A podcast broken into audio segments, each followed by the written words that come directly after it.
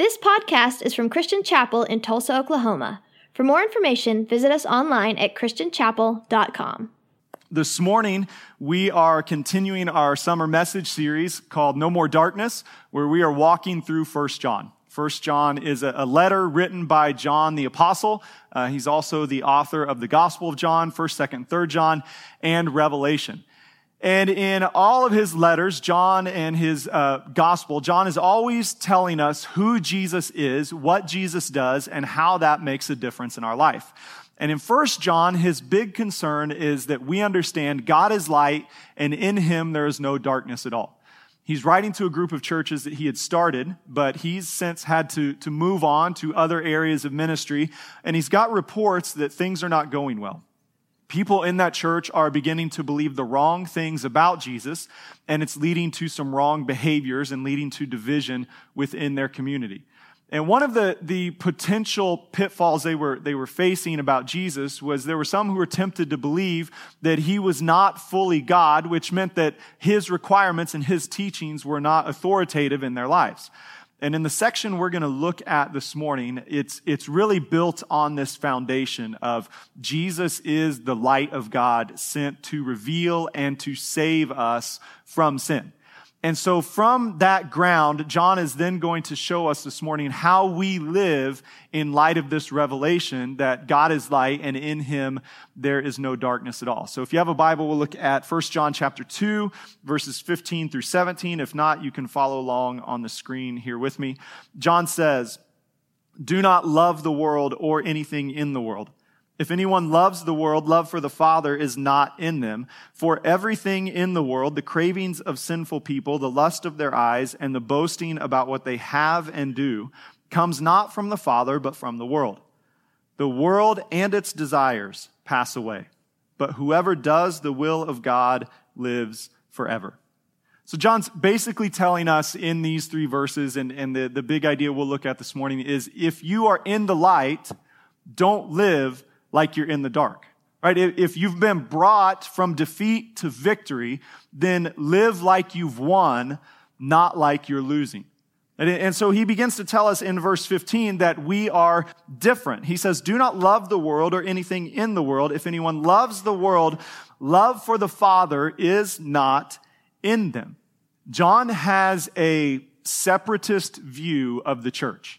Right? And this is, there's language used throughout the New Testament to describe followers of Christ that teach us we are separate from the world. Right? John, he uses primarily the image of light and darkness, but in other places we are called those who are called out, those who are chosen, those who are separated, those who have been made holy, those who have been built in as living stones into part of God's family, part of his life. We are his sons and his daughters. Once we were his enemies, now he has called us friends. It's all of this language used to describe there is a state of being without Christ, and there is a state of being with Christ, and there is a remarkable difference between the two. And so John is telling us, as followers of Christ, do not love the world. Now, that admonition has been interpreted in some different ways throughout church history. One of the ways that I think it's been interpreted somewhat incorrectly is this idea that to not love the world requires a complete, or as much as you can, removal from the world. And so this has looked at points in history of men and women who decide, well, I must live like an ascetic. I have to move to the desert. I have to move to the mountains. I have to completely withdraw from the political structures, the economic systems. This is the only way to be pure and to be holy, is to separate myself from everything else. This is where some of our ideas of convents and monasteries and things like that in church history come from, is this idea of to come out and be holy is literally to leave the world completely behind us. Or maybe you grew up in a church that wasn't quite to that extreme, but you had your own definition of what it meant to not love the world. Some churches not loving the world meant women didn't wear pants or makeup, right? Not loving the world might have meant that you didn't dance, cuss, or hang out with people who did. Maybe it meant you didn't go to the movies, you didn't play cards. Maybe it means you don't vote Democrat or you don't vote Republican. I don't know what it means, but we are experts at saying this is what it means to come out. But what we need to remember is the same author who here writes, "Do not love the world," is the same author who writes in John 3:16, "For God so loved the world that he gave his only son." And so we have to deal with this seeming contradiction here of John on one hand says, God loves the world so much he sends Jesus to die for it. And on the other hand tells us, you shouldn't love the world because if you do, the love of the Father is not in you. Now, the way we understand that is in John 3:16, he is referring to the world as all of creation. This is the world for whom Christ comes, for whom Christ dies. Every living person, all of creation as a whole will be renewed, restored, redeemed. This is why Jesus comes. The world he refers to here in 1 John chapter 2 is a system, a way of seeing the world. One author put it this way. The world that John talks about in 1 John 2 is an outlook that has rebelled against God and turned its back upon him. It means, in other words, the typical kind of life that is being lived by the average person today, who has no thought of God, but thinks only of this world and this life, who thinks in terms of time and is governed by instincts and desires. It is the whole outlook of life that excludes God. This is what John is telling us. You have been called out of seeing life this way. And because you have been called out, you must now be separate from it. Right? He's helping us understand the world and its systems are broken. You have been called out of darkness into the light. So now live like children of the light. Don't try to keep a foot in each camp. Don't try to travel back and forth. If you don't want the broken results of the society you live in, then don't live by their broken rules. And then he goes on to describe this life in the darkness for us to help us have a better understanding. He says in verse 16, "For everything in the world, the cravings of sinful people, the lust of their eyes, and their boasting about what they have and do comes not from the Father, but from the world." He uses these three ideas here, the cravings of sinful people, the lust of their eyes, their boasting about what they have and do, to define for us what life in the darkness looks like. Now, one of the primary deceptions that Christians and non-Christians alike fall for is that these ideas, the cravings of sinful people, lust of their eyes, boasting about what they have and do, are not that big of a deal. That you can kind of dabble in these areas and still be completely okay with Jesus. That you can engage them to a certain point without bringing harm to your soul, harm to your relationships, or harm to the world. But John is helping us understand none of these come from the Father, but they come from the world. And again, the world, he means a way of life that is set in opposition to God. And so these terms he uses help us understand. First, he talks about the cravings of sinful people. Right now, God has given each of us desires for food, for drink, for sex, for relationships, for significance, for meaning. And what sin does is it comes and corrupts those desires and turns them into cravings, turns them into things that we must have, that we must achieve, that we must possess at all costs. And what John teaches us, what the scriptures teach us, is that any time we begin to live a life centered around our cravings, we will never be satisfied. Those cravings will never be fulfilled. Your sin cannot be quenched. It must be killed.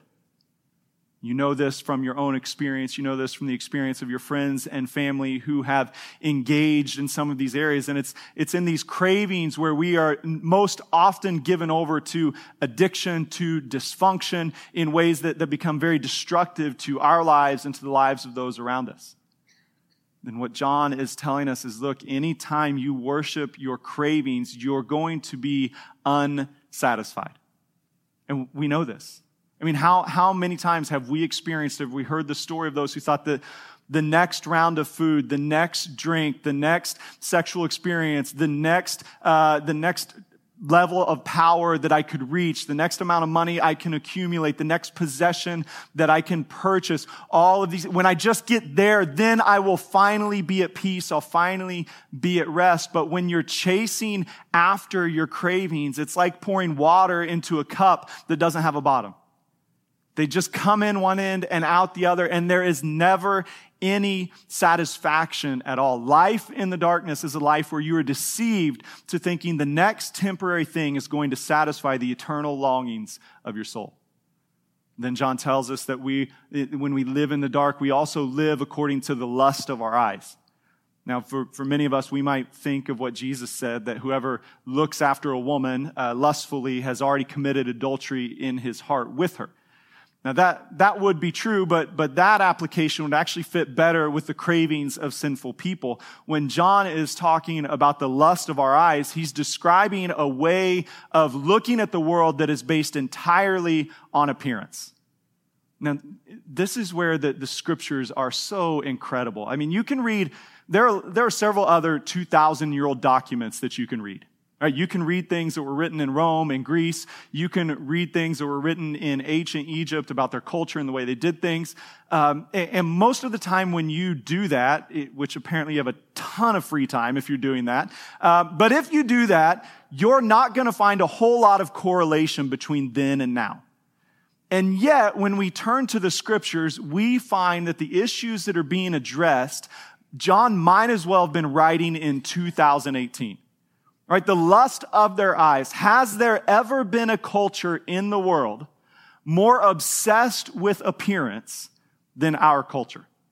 Has there ever been a culture that ties our value to our appearance more than we do right now? I mean, you can read, there are all kinds of fascinating social science studies that are out there that'll tell you that tall men typically get jobs easier and make more money. Right, that attractive people are elected at a higher rate than unattractive people.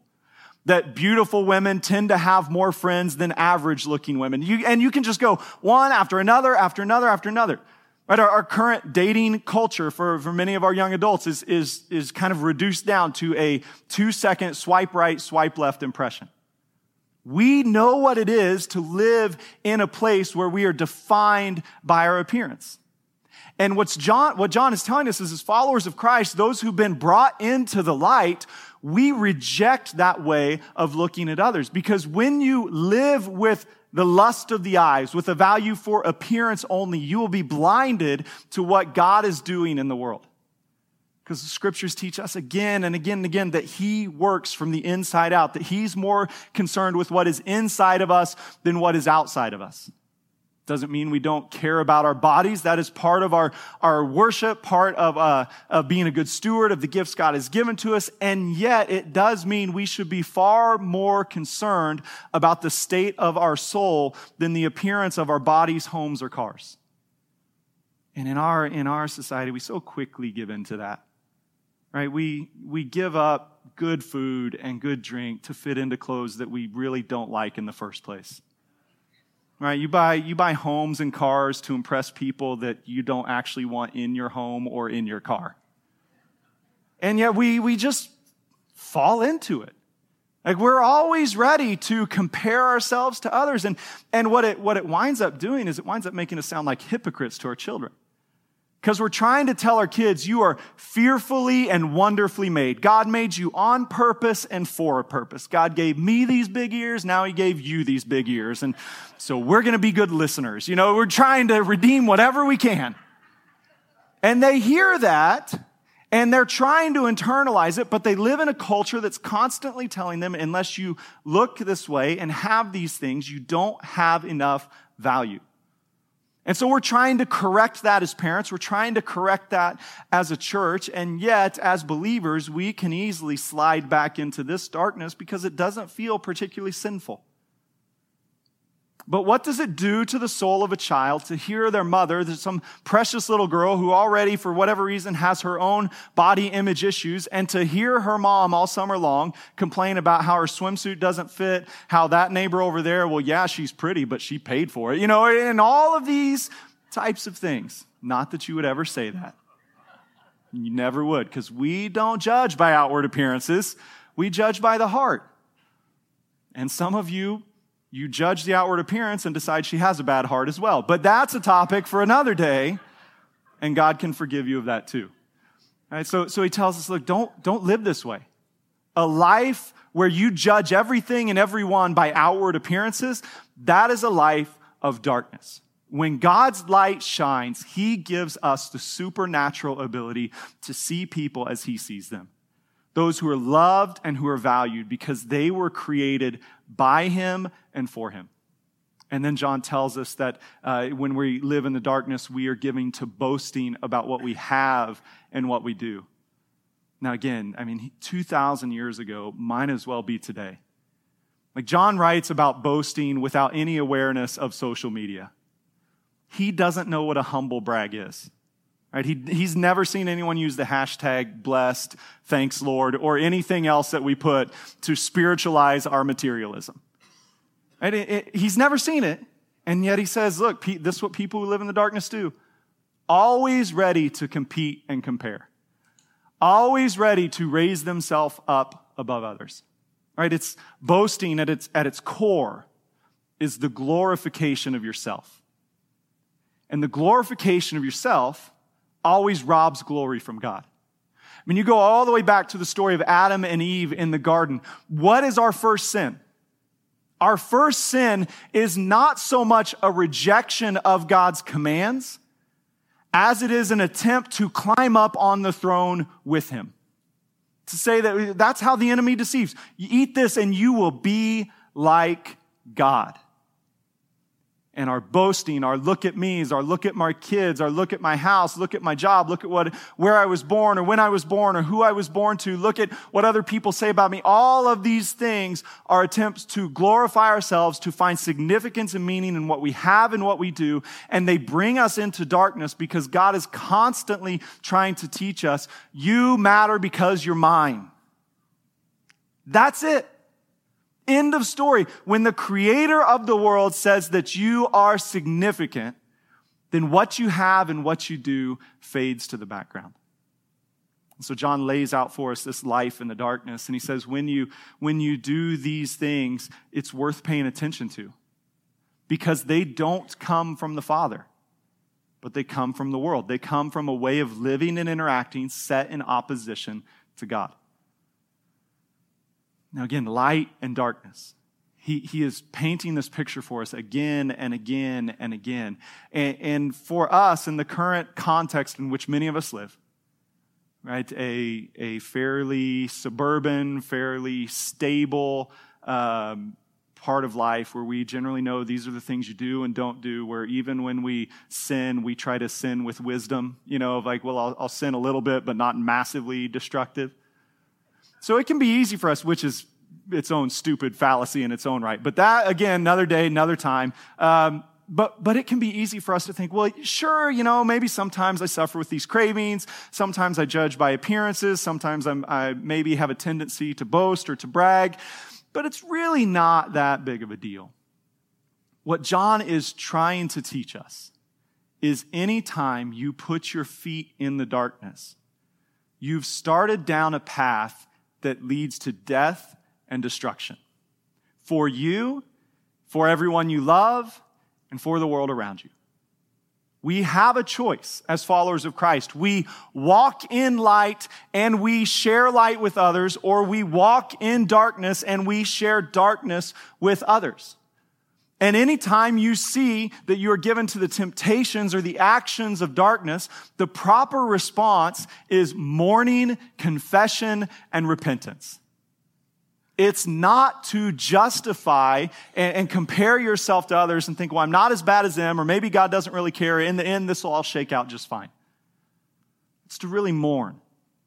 And that's where I think opportunities like Royal Family Kids Camp, like crisis pregnancy outreach, like having conversations with some of our public school teachers, with some of our firefighters and police officers, other first responders can really help us understand. Because most of us live in a pretty sanitized bubble where the evil we're confronted with is always on the other side of the television.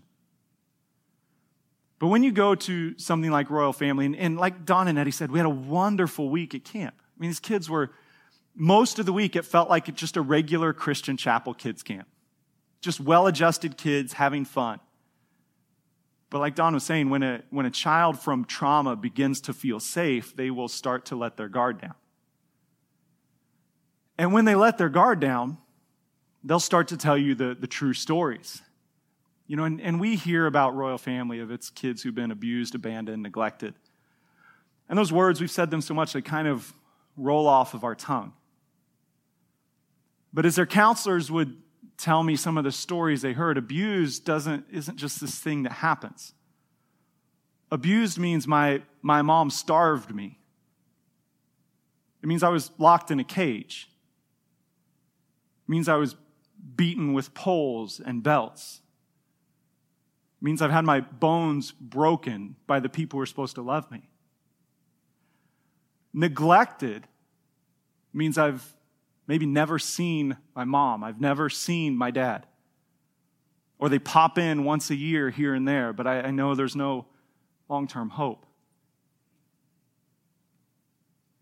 I was out at camp, and there was a little girl who came up to me when we were out at the birthday party. And Pastor Amy, last Sunday, so every Sunday before Royal Family, she has all of our kids from Christian Chapel. They make birthday cards for the kids who are going to camp.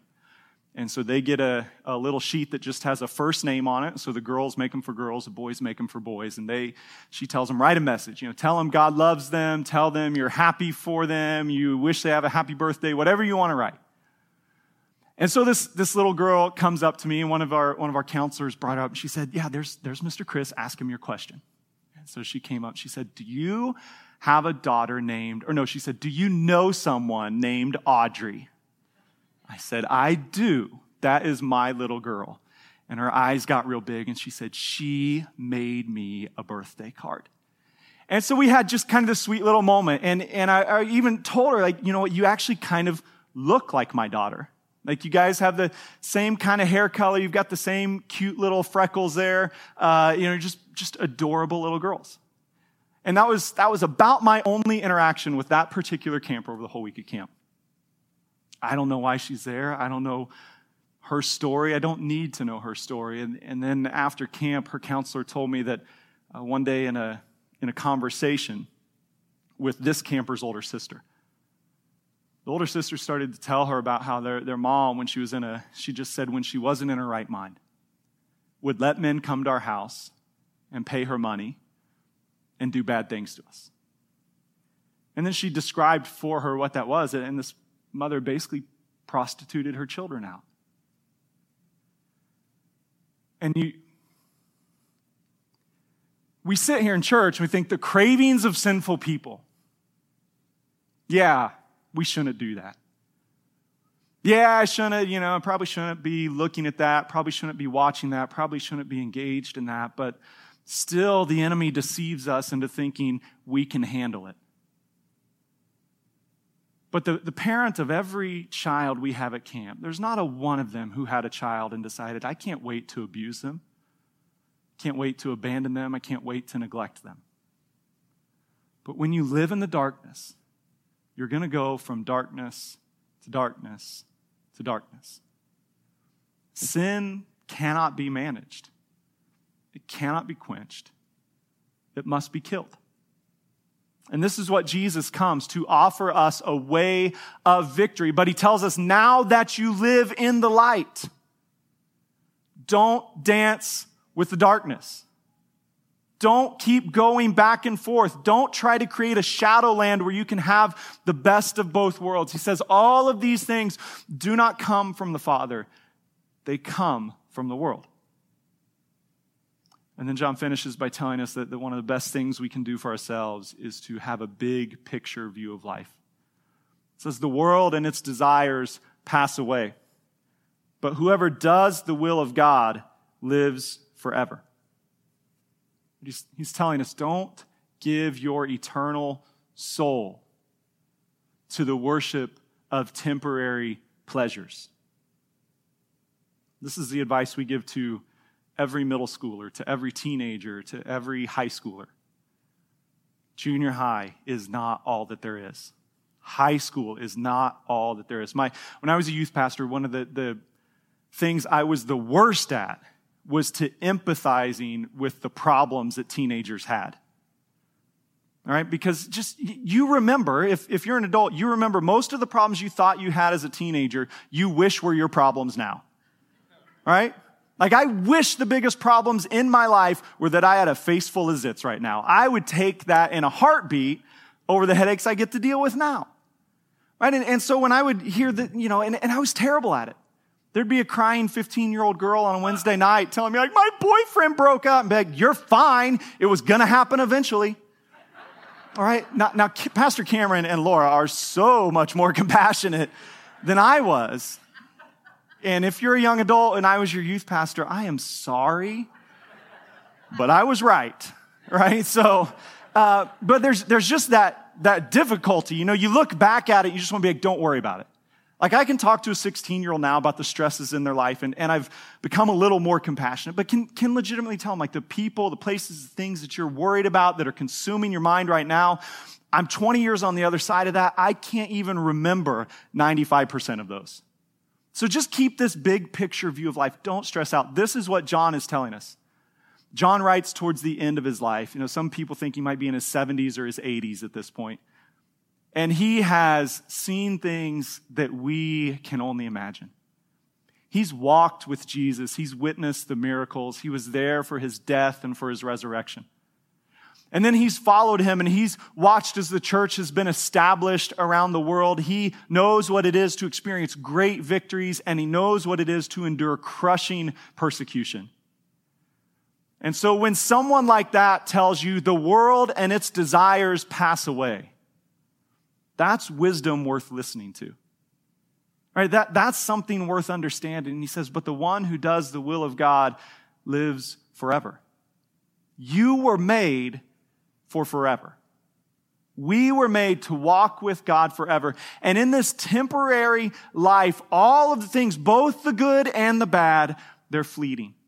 They're passing away. And so this winds up being really, really good news for us.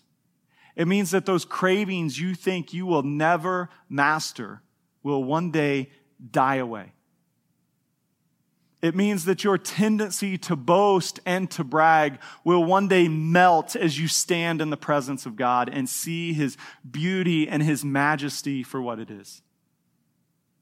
It means that your tendency to judge others by how they look will one day be stripped away as you are finally given vision to see them for the majestic creation of God that they are.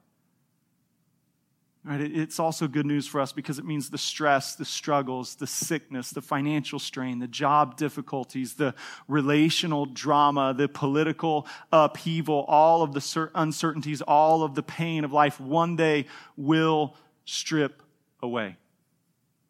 What John is trying to do is he's trying to encourage us to have this 30,000-foot view of life, right? To just pull back for a moment, because when you live in the darkness, the monsters seem really, really big and really, really scary. But what John is teaching us, no, just flip the lights on. And the monsters are revealed for what they are. They're small, they are weak, they are temporary. Again and again, the scriptures teach us this idea of how important it is for us to have a big view of God. This is why we come together to worship on Sundays. It's an opportunity for a vertical reorientation of our lives. Because many of us throughout the week, we get so busy, so consumed with us, with our stuff, with our problems, with our successes, with our difficulties, that our vision is continually turning inward. And so we come together on a day like today, and we begin to look up, and we begin to sing about who God is, and we begin to sing about his glory and his power and his might and his ability to move mountains and part seas and be faithful and express his love, and we read the scriptures, and we pray together, and it enlarges our vision. And as your vision of God gets bigger, the size of your problems get smaller. And the week after a week like Royal Family, this is one of the best things that I do for my soul. It's one of the best things I think you can do for your soul. Because when I sit and I hear the stories of abuse and abandonment and neglect, I think, dear Jesus, How can that ever turn out well?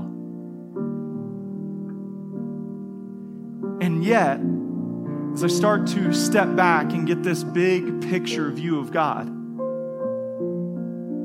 I see that nothing has stopped him. My favorite moment at camp this year was getting to stand up and tell those kids about my friend Alton Carter, who'd grown up in foster care. And the moment you said, this guy grew up in foster care, it was dead silence. Completely locked in, and just tell him, hey, Alton had a rough life, had a bad life, horrible things were done to him, but he made a decision as a child that I'm going to be different than everyone else in my family. And over the course of 20 years, he learned to trust God. He learned to let him heal his heart, and he is different. And now on the other side of camp, heading into another year of our mentoring club, we stand making the same prayer of God, do that again.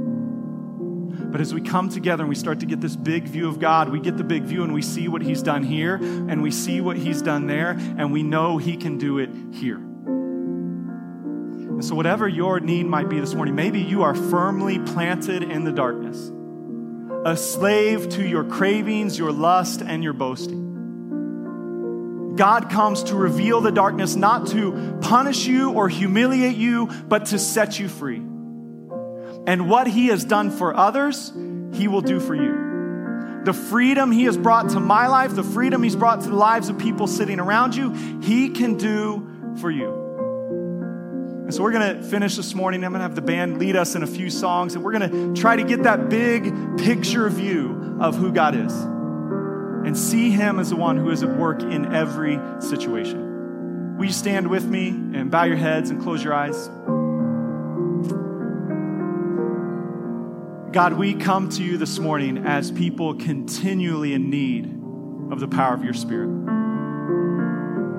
God, we need you to shine your light in our lives and in our world. We need you to bring your salvation and hope and healing. God, deliver us from the darkness. Plant us firmly in the light. And help us to share that light with others who desperately need it.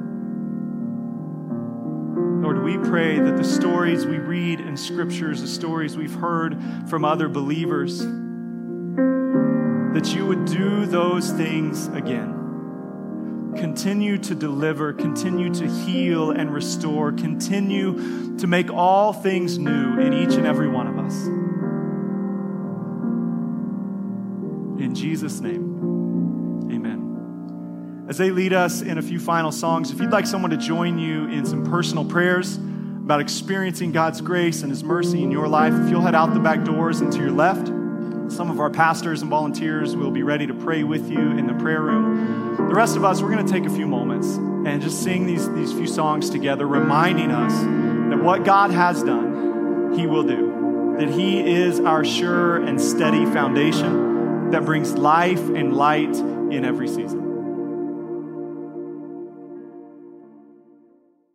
Thank you for listening to this podcast from Christian Chapel.